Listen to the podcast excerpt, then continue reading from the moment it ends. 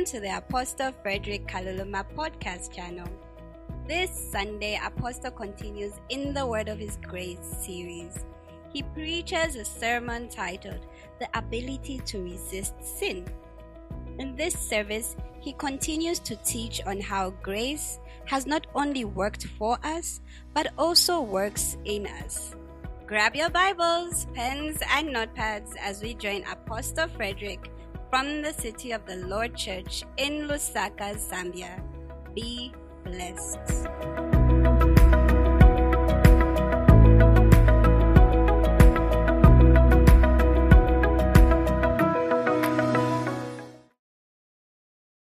We'll be talking about grace working in us. We'll be talking about grace working in us. And today I've deliberately titled it The Ability to Resist Sin. The ability to resist sin. The ability to resist sin. Praise God. And we're going to start from looking at a few things that you're going to have to understand if you're going to understand the message of grace. A few things you're going to have to understand if you're going to understand the message of grace. Last time we talked about how grace works for you, but there's also now an aspect of grace working in you. We talked about how grace works for you, but there's an aspect of grace working in you. And so many people, uh, you can tell from the songs, you can tell from the sermons and all those things that many people have focused on how grace works for us. And in grace working for us, here's what happens. Grace gets us forgiven. Grace puts us at a place where our sins are cast away, where God forgets all the evil things. But then there's what is called grace working in you. And that's a whole different story. That's, that's beyond just Jesus dying for you. That goes to the fact that Jesus was risen and you rose again with him. You're going to understand more of that as we go on. I want us to understand a few terms that you'll come across when you're dealing, especially when you're reading the epistles, when you're reading the New Testament. There are certain terms you will come across which will help you if you which will help you if you want to live a life that is pleasing to God. There are a few terms I would like you to be well acquainted with. The first term is the old man. The other term is the new man. These two terms. There are certain terms that every believer should know. I'll tell you a few. Apart from these two, I believe every believer should have a proper understanding of spirit, soul, body. Every believer should understand that. Spirit, soul, body. Every believer. The spirit man being the real you. The you that has the capacity to connect with God. The you that has the capacity to connect to the spiritual realm and the spiritual realm does not just have holy things. Then there is the soul. The soul is the one that connects you to the emotional and mental side of the world. And you notice that you need your soul in order to function properly. It, uh, and usually in the scriptures, especially in the Old Testament, you'll find that the same word was used to describe both spirit and soul. So many people have struggled with the distinction. I think it's only in the New Testament where you begin to see a bit of distinction. Like in Thessalonians, uh, when Paul said, I pray your whole spirit, soul, and body be preserved blameless. So there is your soul. And the soul is, this is what deals with the mind, the heart, the will, and all those things. And then we've got the body. The body is the house. It's the one that connects you to the physical world. And you must take care of your body because it, it, you need it for you to function in the physical world. In adding to that, you might want to know that apart from creatures that have a body, nothing else has got a legal right to manifest on earth unless given permission by someone with a body. That's why you know you, you rarely find that oh an angel came and addressed the UN and gave a 30 minute speech and all that. No. Instead what will happen is that God will inspire a message in a human being. Or an angel will visit a human being to go and give the speech. Haven't you noticed that even in the book of Judges, the angels would visit people and then the people would be given power by God. The Spirit of God would come upon those people. And then those people are the ones who now would be the judges of the land. So you observe that that's what happens. And that's why you, you notice that in the book of Acts, the heightened angelic activity could also be linked to their heightened prayers. But then there are certain terms such as the old man that you need to understand. The old man, when the Bible says the old man, it refers to the person you were before you were saved. When the Bible says the old man, it refers to the person that you were before you were saved. And I would love it if you could agree with God by starting to see the person you were before you were saved as the old man. That way, when you're studying the scriptures, you know what applies to the old man and what applies to the new. You know what God has done to the old and what and what has happened to the new.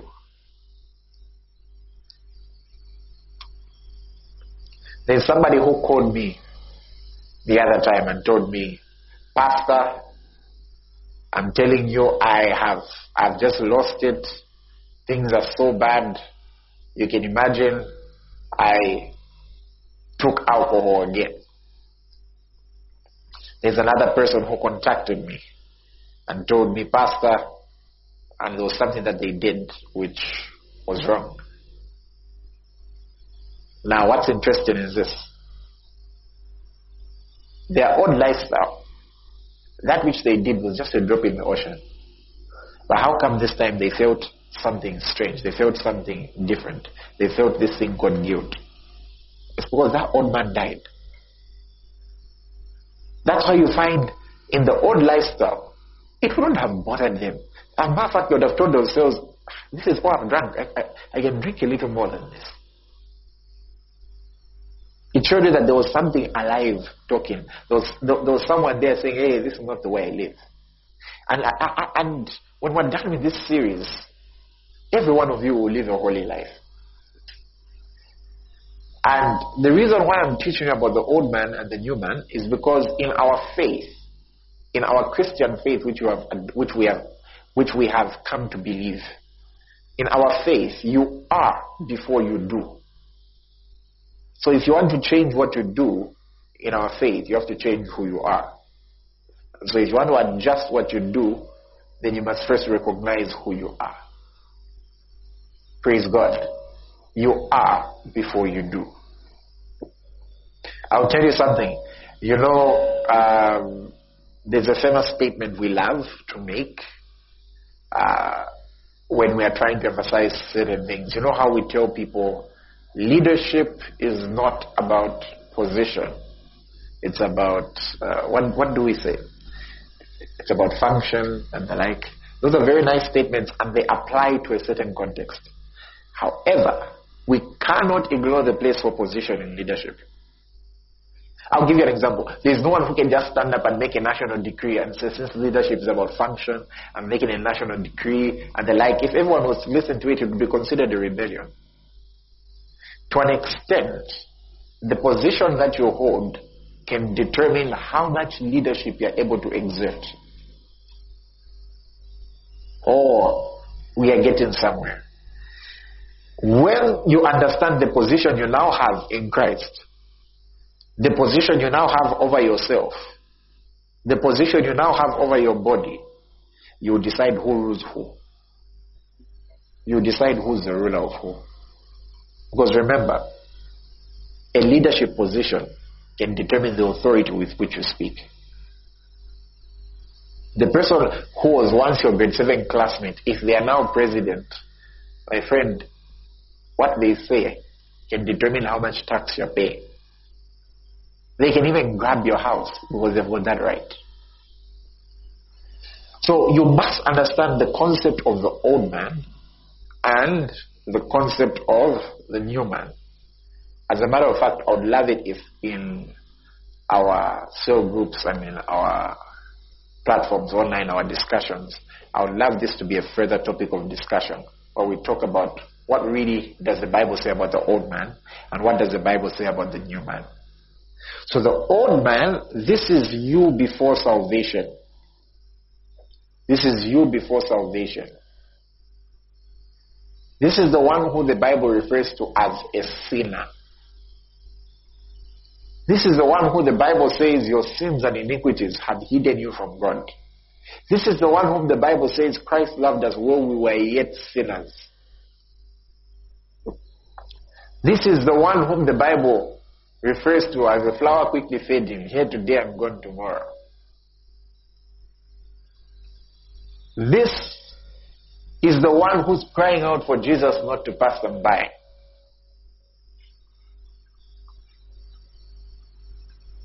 This is the one who's crying out, I believe, help my unbelief. It's that old man.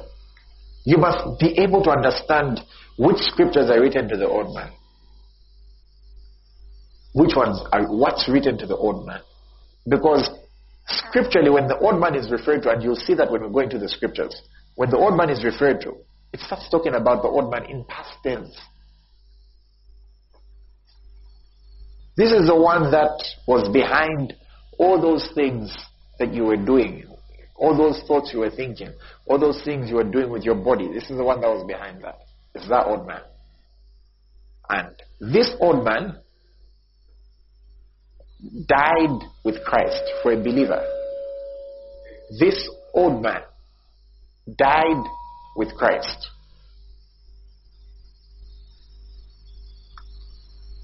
Now, it would have been glorious if all God did was forgive the old man.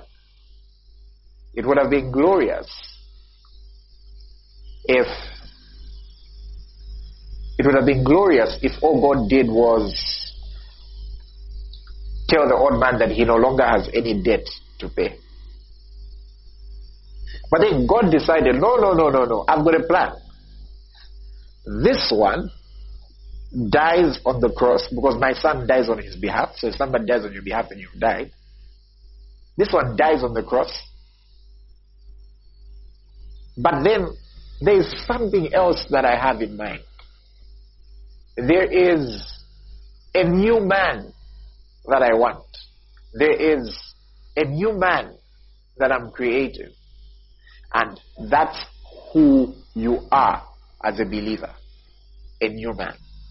And so the new man is the you after salvation. For the old man, grace worked for him. For the new man, grace has worked in him. So grace has worked in you and has produced a new creation. That's what the grace of God did. So it's one thing for God to forget all your sins. It's another thing for, for God to make you a new creation. God dealt with the old man, forgave him, and then created a whole new man. And that's why I want us to read Second Corinthians chapter 5, verse 17. And by the way, the man being referred to is the real you, the one on the inside. The one who will stand before God is the one on the inside. That's the real you. The Bible says, therefore, if anyone is in Christ, he is a new creation. All things have passed away. Behold, all things have become new. If anyone is in Christ, he's a new creation. All things have passed away. So meaning all those actions, their consequences, spiritually, they've passed away. They've died. They've died with Jesus all things have become new. I would be unbiblical if I told you otherwise. Because that's what the Bible says. And then afterwards, the Bible goes on to describe this new creation in verse 21. It says, For God made he who had who knew no sin to be sin for us, that we might become the righteousness of God in him. So he became so we could become. So he became in the likeness of our old man so that our new man can be in the likeness of him. So, our new man, what's its characteristic? The new man is righteous. The new man is righteous. The new man is righteous. And someone would ask now, Apostle, Apostle, Apostle, if that's the case, then why are Christians not living the life they're supposed to? Well, for starters, some of them have just never heard this message. That's why you should share it. You see, you can be born. Let me let me explain this because I, I want people to grow. I want people to learn. When a person gets saved, the real you, like I said, is the inner man. And that's the you that's born again. Because in, in the first place, that's the you that was corrupted. So man is a spirit. He has a soul and he lives in a body. The Bible clearly tells us that we must show leadership. The real you now must be a leader. A leader not just by function but also by position. You're now a leader by position. So you must show leadership to your soul and to your body. To your soul, how do you show leadership? By deliberately renewing its mind. Because you will find that from the, from the time you are born, you've been exposed to certain knowledge. You've been exposed to demonic counsel sometimes. You've been exposed to worldly wisdom. And so you deal with it deliberately by renewing your mind. In Romans chapter 12, I want us to see Romans 12 verse 1 and verse 2 shows us how to deal with both the body and the mind. But let's start with the soul. Verse 2. We are told, we are told, do not be conformed to this world, but be transformed by the renewing of your mind, that you may prove what is that good, acceptable, and perfect will of God. That shows you that you can align your mind to God's will. And it shows you that when your mind is aligned to the world, it's confirmation. But the moment you align your mind to God's word, it's transformation. Suddenly your mind thinks like God. Suddenly you've got, you, you, uh, the Bible tells us you've got the mind of Christ. But you have to be deliberate about that. Otherwise you can be born again, tongue speaking, but still thinking like a sinner.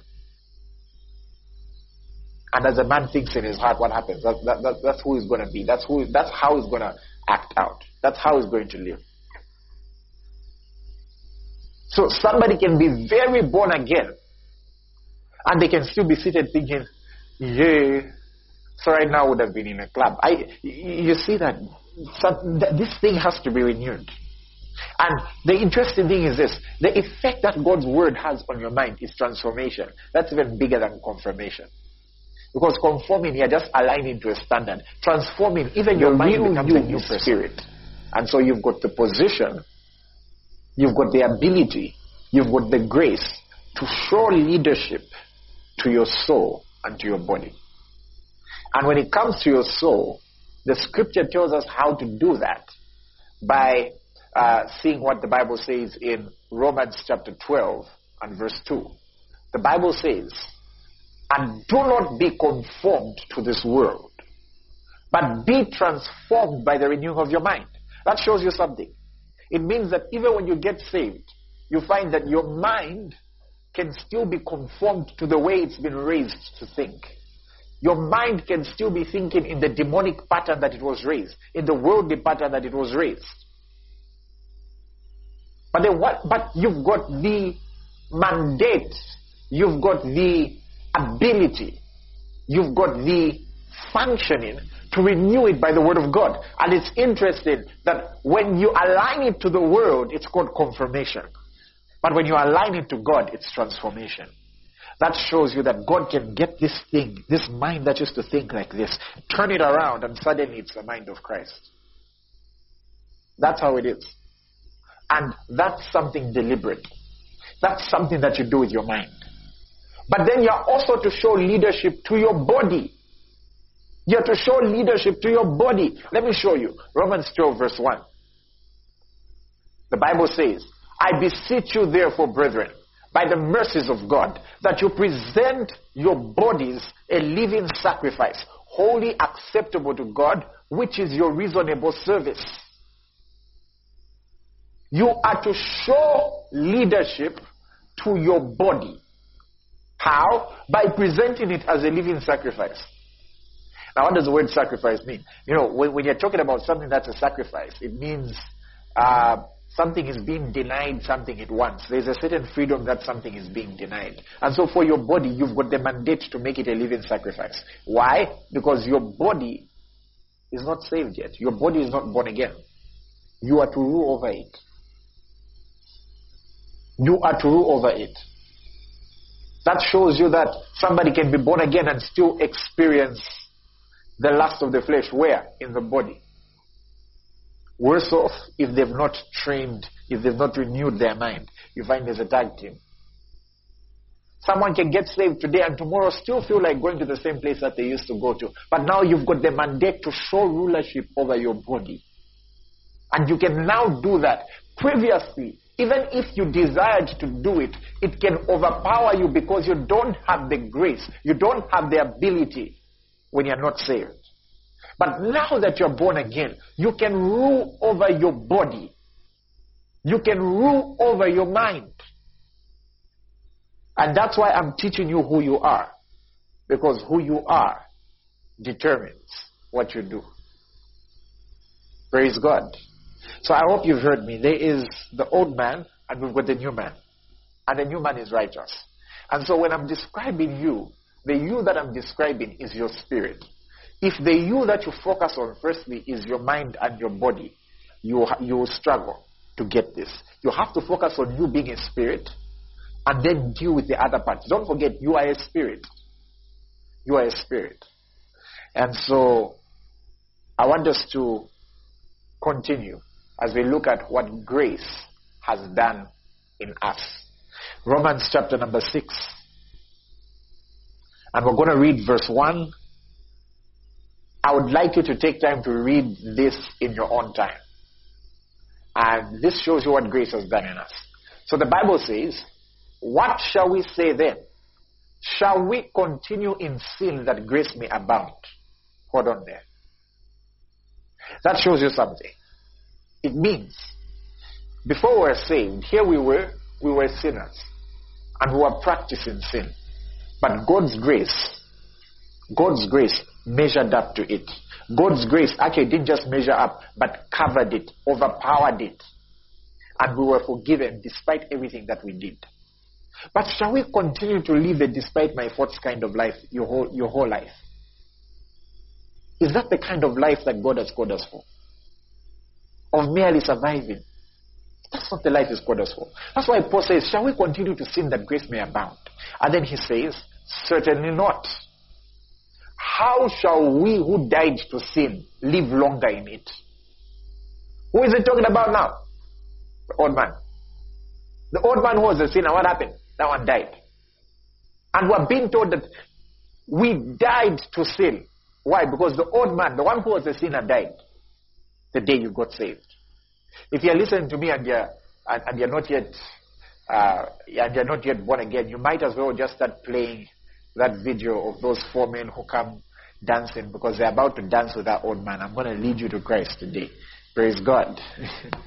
so I think somebody should make a video where like Frederick is preaching and then the old man is looking and then one second later the old man is being carried around because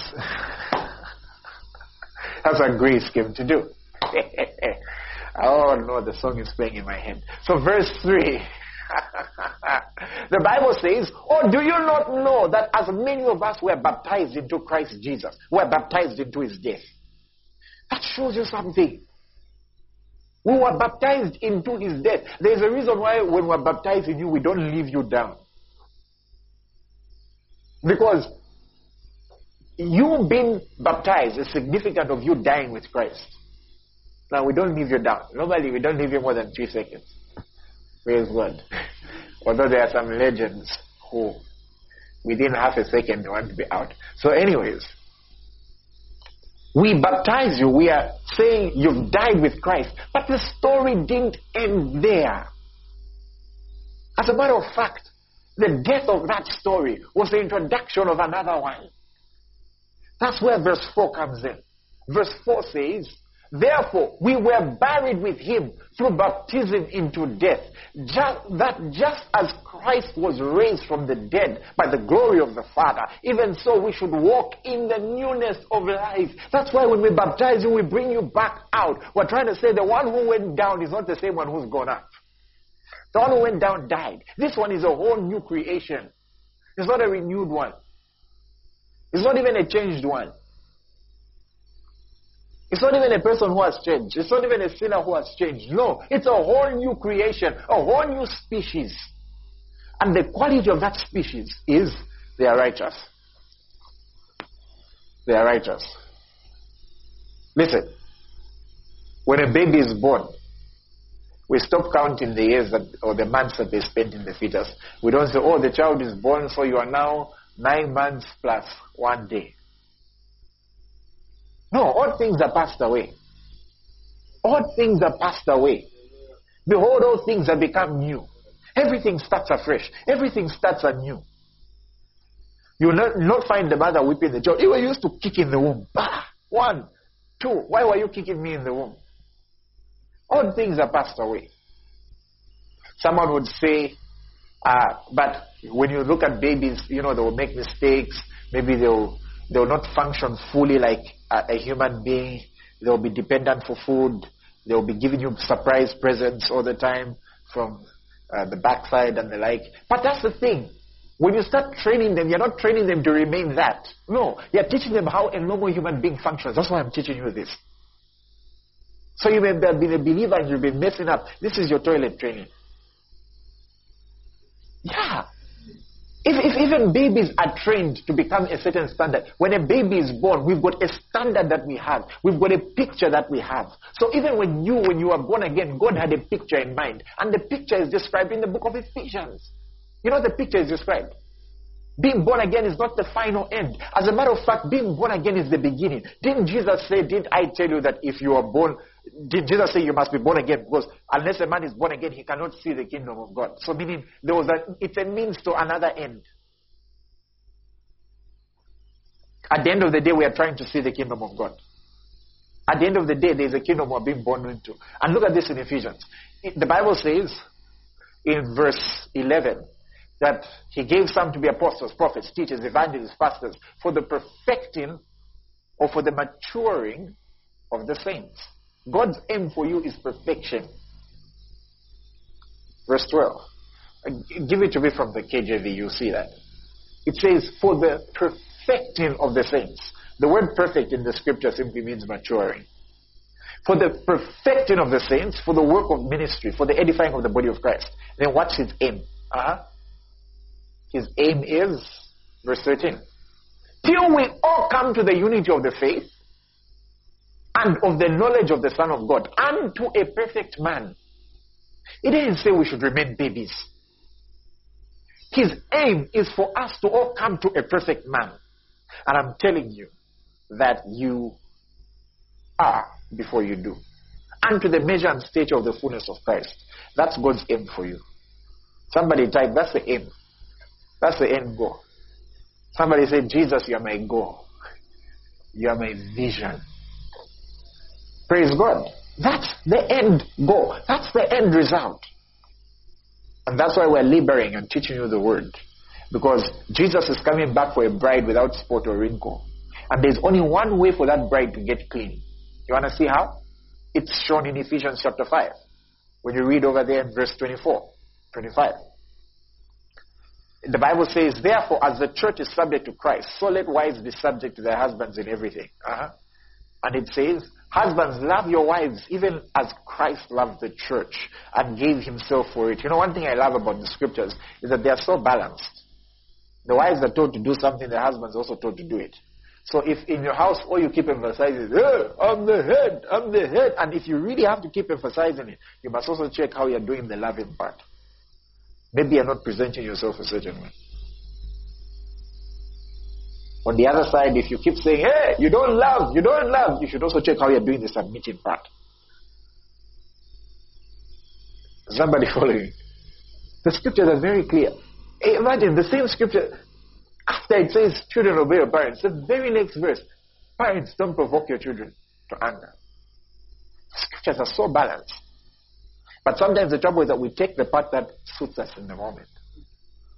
Not really the part that corrects us in the moment.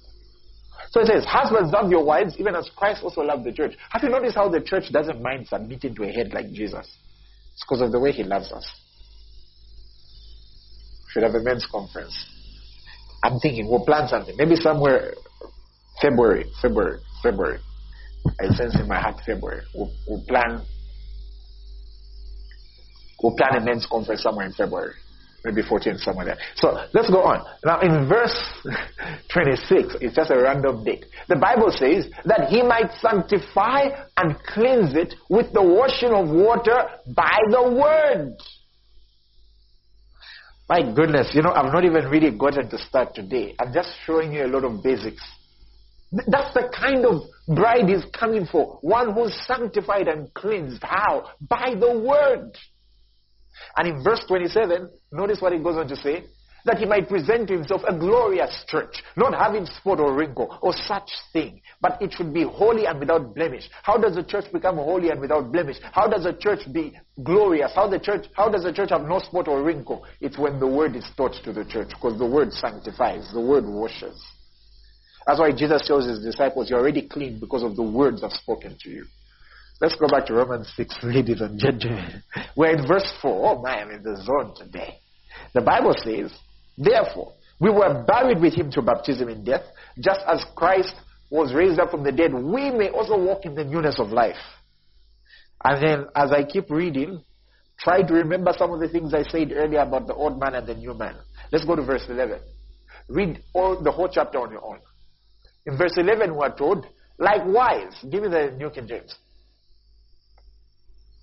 Likewise, maybe from verse 10, since it starts with likewise. For the death he died, talking about Jesus, he died to sin once and for all. But the life he lives, he lives to God. Let's go on. Likewise, you also reckon yourselves to be dead indeed to sin, but alive to God in Christ Jesus our Lord. And you know, sometimes the first struggle is on the believing side. You know, if you don't believe you are dead to sin, you will not start seeing the manifestation. We are being told, likewise, reckon yourselves.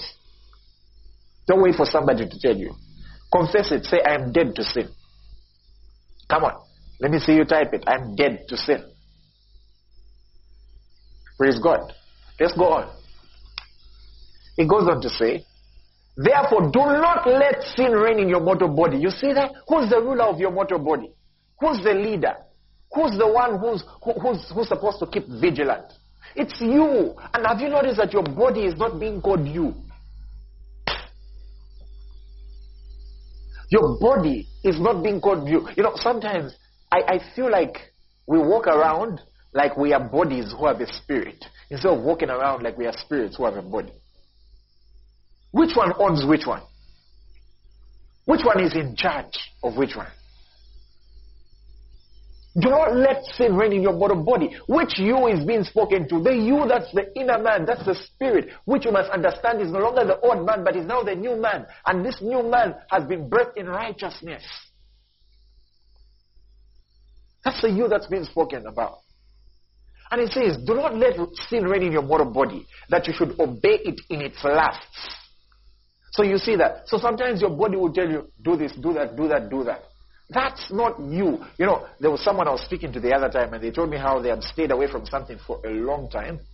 But then they felt they were being hypocritical because they would still feel like doing that thing. And I said, you see, that's, how, and so eventually they gave in because they thought, ah, there's nothing I'm doing. After all, this, uh, this thought and this feeling still comes. And I said, that's where Satan got to you.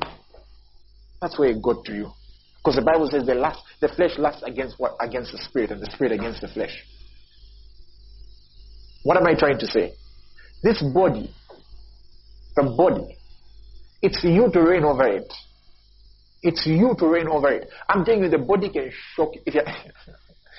it can shock you. It can amaze you. You be, the body can amaze some. Someone will think, "Am I saved?" If you allow the body to lead you, the things it can lead you to do you can be amazed. Someone can end up doing something worse than a pagan. It can amaze you. That's why you must not let sin reign over it. Not that, no, you know, I'm holy, I, you know, I speak in tongues and the like, and so all these restrictions people give about how if a man and a woman are not married, how they should, how they should be. No, that doesn't apply to me because you know I'm very. Your body will shock you to amaze you. Because something called hormones will kick in. You'll be amazed. We're told what to do scripturally. Don't let sin reign in your mortal body, that you should obey it in its lusts. Some people are too carefree. They've not learned to rule this thing. They've not learned how it thinks. Next verse. And do not present your members as instruments of unrighteousness to sin. You know what members are? Body parts. It says, do not present your members as instruments of unrighteousness to sin. I'll tell you something about instruments. Instruments follow the lead of the player, not the other way around. Can I say that again? Maybe our, our, our, our the person on the keyboard play us Bless the Lord, O my soul, in melody, very quickly. Bless the Lord, O my soul.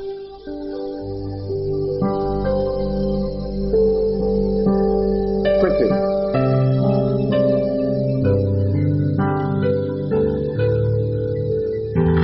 Are you seeing that? That's the same keyboard. Same keyboard.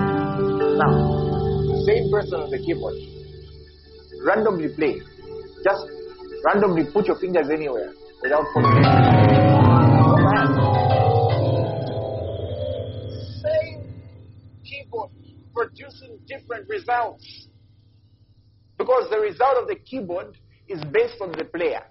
So when the player improves his skill, you'll be thinking, have we bought a new keyboard? No. You know, I'm telling you, there was this keyboard that we're using. It was so bad, I tell you. It was so bad. Some keys were not working. And so, you know, when I was playing it, it was really coming out horribly. And one time we had uh, Tamandani with us, and he's really good. The guy played on the same keyboard, and I was wondering, is this the same thing? Yeah, maybe. Is, is, is it the same one? The, diff- the problem there is the player. And so we're being told, don't present your members as instruments of unrighteousness to sin. But present yourselves to God as being alive from the dead, and your members as instruments of righteousness to God. This is the ability you never had before you were saved. You could try as hard as you can. Somewhere you are going to miss the mark. But the Bible wouldn't tell us to do this if we are not able to. So if a person walks around thinking, you know, it's not possible to live a holy life, my friend, you're wiser than God. Congratulations. You're wiser than the one who wrote the scriptures. It's not possible to be, to, to, to be perfect. Congratulations. You've just rewritten. You, Jesus made a mistake then to you when he said, Be perfect as the Father in heaven is perfect. Why don't we go for what the Bible says? That, you know, as we're going for what the scripture says, you know what's happening? We are being transformed. But if you go for earthly wisdom, you are being conformed. And you know, sometimes this thing comes out in messages, and interestingly, it comes out in grace messages. You don't have to try so hard. God knows. And despite everything that you're doing wrong, still loves you, and all that stuff. Be scriptural. It's not genuinely the message of grace if it's not scripture. Be scripture. Now, can, can we continue? Is somebody enjoying this? It feels more like a Bible expose, don't you think so? Let's look at the next verse. For sin shall not have dominion over you, for you are not under the law but under grace. How do we know you're under grace? Sin does not have dominion over you. It says, Sin shall not have dominion over you, for you are not under the law, but under grace. If you came through in our earlier teachings, you'll notice that we had talked about how before you are saved, or you are under the law, Because the law doesn't supply, the law demands. And you can only give what you have. And because the person is a sinner, ideally what they start doing is start sinning. So sin has dominion over them, even though the law is perfect. But when you're under grace, sin no longer has dominion over you. You've died, you've died to the old man, you've died to the law. You're now under a new dispensation called grace. And we've defined grace last week, not just as favor, but grace is God's divine endowment. It's God's divine ability which is working in you. It has worked for you and it's also working in you. It works for and in you. And our focus in this period is what grace has done in us. I'm telling you that sin shall not have dominion over you. Listen as you're listening to me, pornography shall not have dominion over you. Sexual immorality shall not have dominion over you. All those addictions, alcoholism, uh, shall not have dominion over you. Anger shall not have dominion over you. Bitterness shall not have dominion over you.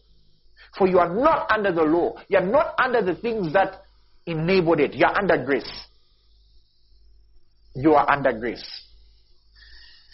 And like I mentioned, grace is God's ability working in you. And today I'm for, oh my God, I sense the anointing. Palon toko. Addictions are breaking. This very moment, addictions are broken in Jesus' name. They are broken in the name of Jesus. Some of you did certain things, perhaps, and your body keeps responding to them. It, maybe it has affected your hormones somehow. In the name of Jesus, that is reversed. Addictions break right now in Jesus' name. They break right now in Jesus' name. Oh, this gospel is the power of God unto salvation. It's the power of God unto deliverance. Every foul spirit, every foul spirit that's trying to heighten certain desires. In the name of Jesus, I command that foul spirit to go. In Jesus' name. Now let's continue looking at what grace does in us. Titus chapter 2. I'm going to read from verse 11 to 13. Read it from the New King James and the Amplified. This is what grace has done in us. This is why the message of grace leaves you at a place where sin doesn't have dominion over you. Because grace hasn't just worked for you to get forgiven. There's something grace has done in you. Let's look at it. Titus 2 verse 11. The Bible says, For the grace of God that brings salvation has appeared to all men. I'm sure you know the word salvation comes from the Greek word soteria. And the word salvation, you find that there are about seven things that it includes. It includes healing. It includes deliverance. It includes justification. It includes sanctification. It includes forgiveness of sin. It includes glorification. That grace has appeared to all men.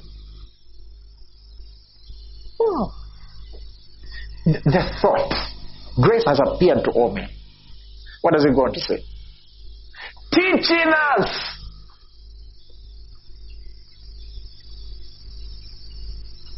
teaching us that denying ungodliness and worldly lust, we should live soberly, righteously, and godly in the present age. Grace affects the way you live. Grace doesn't just get you forgiven for how you lived. Grace affects the way you live. It affects the way you live.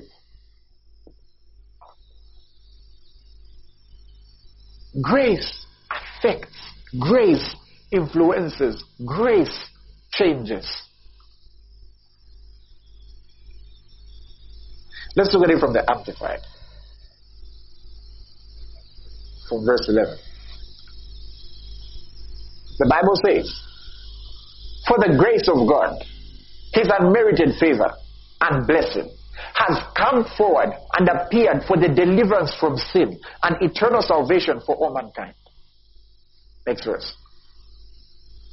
It has trained us.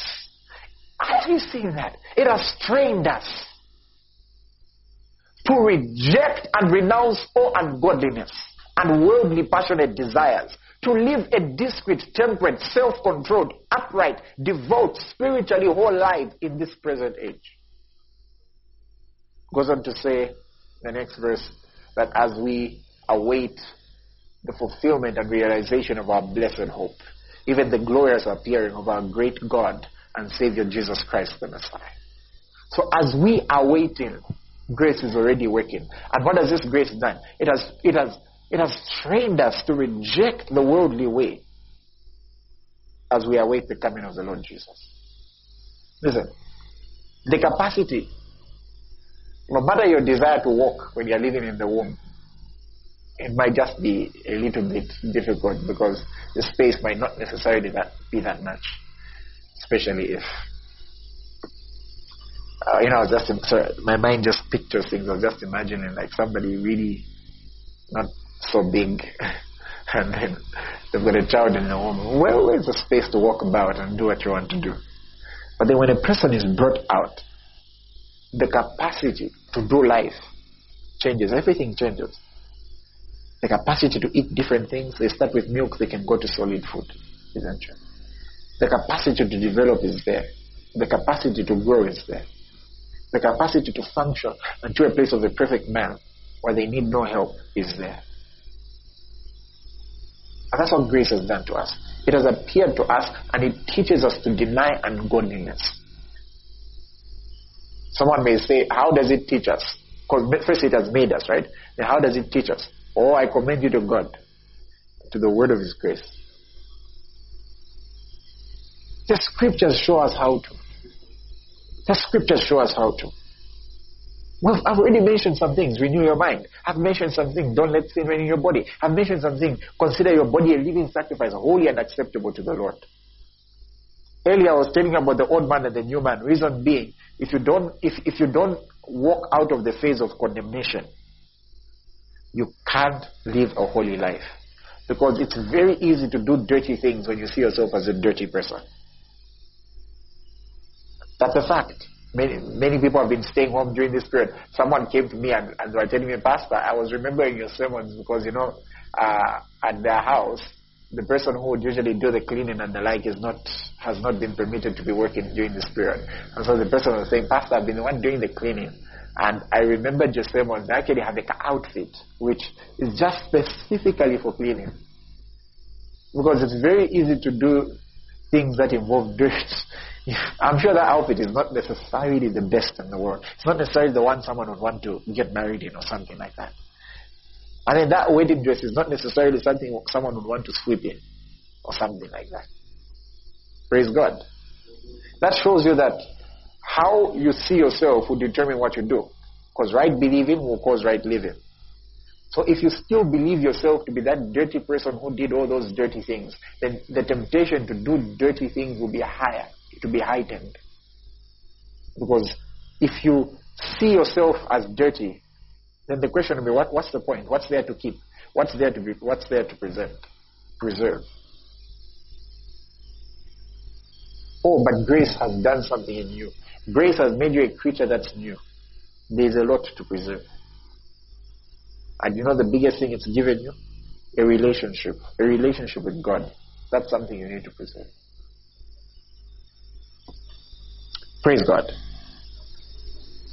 Oh, I'm wondering, should we look at one final portion of scripture or should we end here? One more. Eh? Let's, let's look at this. You know, I've come to understand that if you're going to understand the scriptures, it would be important to really study, like if you're reading a letter, study the entire letter.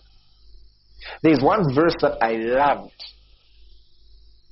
when I just got saved. I would read it every morning and, and confess it every. Let me let me show it to you. First John one, from the New King James, and we're going to read verse Let's start from verse 7, maybe. First John 1. But if we walk in the light as he is in the light, we have fellowship with one another. And the blood of Jesus, his son, cleanses us from all sin. That verse 7 is the context for verse 8. Because verse 8 is now showing us what the blood of Jesus did. Verse 7 is definitely the context for verse 8. You'll see how, especially when we go to chapter 2 and chapter 3. Let's go back. Maybe I start from verse 6. Verse 6. If we say that we have fellowship with him and walk in darkness, we lie and do not practice the truth. Then in verse 7. But if we walk in the light as he is in the light, we have fellowship with one another, and the blood of Jesus, his son, cleanses us from all sin. Now let's look at verse 8. If we say we have no sin, we deceive ourselves, and the truth is not in, in us. Uh-huh. If we confess our sins, he is faithful and just to forgive us our sins and cleanse us from all unrighteousness. I, I don't know if you've noticed, but the entire chapter 1, he seems to be introducing Christianity. Seems to be introducing it. I, I don't know if you've observed that. I'm saying this because when you progress in the letter, the way he speaks changes. Here's why I'm saying this. Because he first tells us, look, every person is born with the sin factor. And if a person claimed to be born without it, they would be lying. But then we were told earlier that the remedy to that sin fact is the blood of Jesus, which cleanses us. And then we're being told that when we confess, what does God do? He forgives us, but He doesn't end on forgiving us. There's another action. He cleanses us. Now, why I'm saying that uh, you have to progress in the letter to get John's doctrine is because just go to chapter 2. Let's just start from chapter 2. Because I used to read that every day thinking, oh my goodness, if I wake up any day thinking I'm not a sinner, then, then there's a problem. Chapter 2, notice he starts by saying, My little children, these things I write to you that you may not sin. And if anyone sins, we have an advocate with, with the Father, Jesus Christ the righteous. He doesn't say when everyone sins. He says if. Have you noticed how it's beginning to build? Now let's go to chapter 3. By the time we reach chapter 3, he now starts unveiling his doctrine. In verse 7, look at this. He says, Little children, let no one deceive you. He who practices righteousness is righteous, just as he is righteous. The he there is Jesus. That shows you something. If a person thinks that righteous people are not there, they are deceived. He says, let no one deceive you. Then look at verse 8. Now in verse 8 he says, He who sins is of the devil. For the devil, this is the same letter. We are the ones who divided into chapters. For the devil has sinned from the beginning. For this purpose, the Son of God was manifested that he might destroy the works of the devil. He shows you that, look, we were of the devil. But Jesus manifested for that purpose. That sin factor was dealt with by the manifestation of Jesus. That's why look at what he says now in verse 9. In verse 9 now he says, Whoever has been born of God does not sin, for his seed remains in him, and he cannot sin because he has been born of God. Or if we could give this verse the same attention we gave the first one. Whoever has been born of God does not sin. This one is not, this one is separated from every other human being. And it says it does not sin. That's in terms of action. And it says, for his seed remains in him. Which seed is it talking about? First Peter chapter 1, verse 23. I told you this is an expose. First Peter chapter 1 verse 23. What does it say? Having been born again, not of corruptible seed, but incorruptible. Through the word of God which abides and lives in us forever. What does it say in, in, in John chapter 1? Is it verse uh, 13? It says, Children not born of flesh and blood, nor of the will of man, but born of God. So that which is born of God does not sin. He cannot sin, for God's seed remains in him. That's what the Bible says. Now, some people have asked me, Apostle, how have you managed to maintain the faith? You know, from the time you got saved, we've not heard stories of you backsliding and all those things. It's, it's because of believing such things. You know what's interesting? I found myself living a better life when I believed I was righteous rather than when I believed that every morning I would wake up a sinner. Why? Because the word of God has got the ability. Let's not forget Acts 20 32. I commend you to God and to the word of his grace, which builds you up and gives you an inheritance among the sanctified. So this word, you believe it, what does it do? It starts building you up. Building you up like what? Like itself. Remember, Pastor Chris says it makes you what it talks about. So it builds you up like itself. And then what goes on afterwards? It gives you an inheritance among the sanctified. You'll be mentioned among the holy ones. My friend, you'll be mentioned among those who conquered. I, I, I can tell you, you'll be mentioned among those who went there, did it, and done it. You'll be mentioned among those with a testimony of how the Word of God works. Ladies and gentlemen, the grace of God which brings salvation has appeared to all men. The grace which brings salvation has appeared to all of us. And this grace teaches us that we can deny ungodliness. I'm telling you, the real you is a spirit man. And this spirit man, when you're saved, has been birthed by God and is a new creation. And God has given you the tools to show leadership by having your mind renewed so that you can be transformed and also having charge over your mortal body. You may be listening to me and you're struggling. I'll tell you that the first key is to change what you believe. Remember, you're not wiser than God, but you can humble yourself by agreeing and submitting to His wisdom. If you're watching me and you're not born again, you're not saved, and you want this, some of you may be watching and you've believed the wrong things. And so this is now your moment of restoration. Not just from things you've done wrong, but even wrong things you believed. I want you to lift your hand. And I want you to say after me. So Lord Jesus, I believe you are the Son of God. I believe that you died on the cross so that I could be saved. I give you my life. And as of today, I'm born again. I'm a child of God. I'm a new creation. You've just said that prayer, I want you to type, I've just gotten born again. And I want you to send us a message and our team will look out for you. If you're listening to this through podcast, I want you to contact the details that will be given to you at the end, or you can check the details in the description. Praise God. Now, Father, in the name of Jesus, I thank you for God's people. Father, I speak a blessing over them. I decree and declare that you are their peace. You, you, you yourself are their peace. I declare that the peace of God is ruling their minds the peace of God is ruling their hearts. Jesus' name. Lord, we agree. We agree that this week we are seeing mighty manifestations, even as a result of the prayers we had on Saturday and the prayers that have been taking place around the globe during this period. We see a reduction, we see a mass decline, a mass decline in confirmed cases, a mass decline in deaths, not just in Zambia but all around the world. I pray in Jesus' name for supernatural supplies for your people. I pray in the name of Jesus for divine favor for them.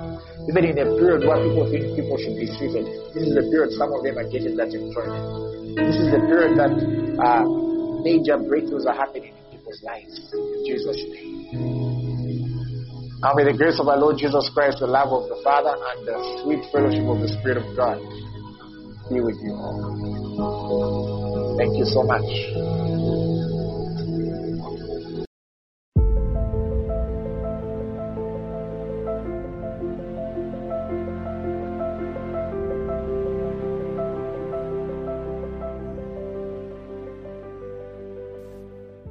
Wow, what a service! I've been so blessed, and I know you have been too. Now, if you have just responded to the altar call by giving your life to Christ, wherever you're listening from, we would love to hear from you. Get in touch with us. You can reach the City of the Lord Church on 0953 756076 or 0977 474679. If you're unable to call, you can email us on the city of the Lord Zambia at gmail.com or reach us on Facebook at the City of the Lord Church. Stay blessed.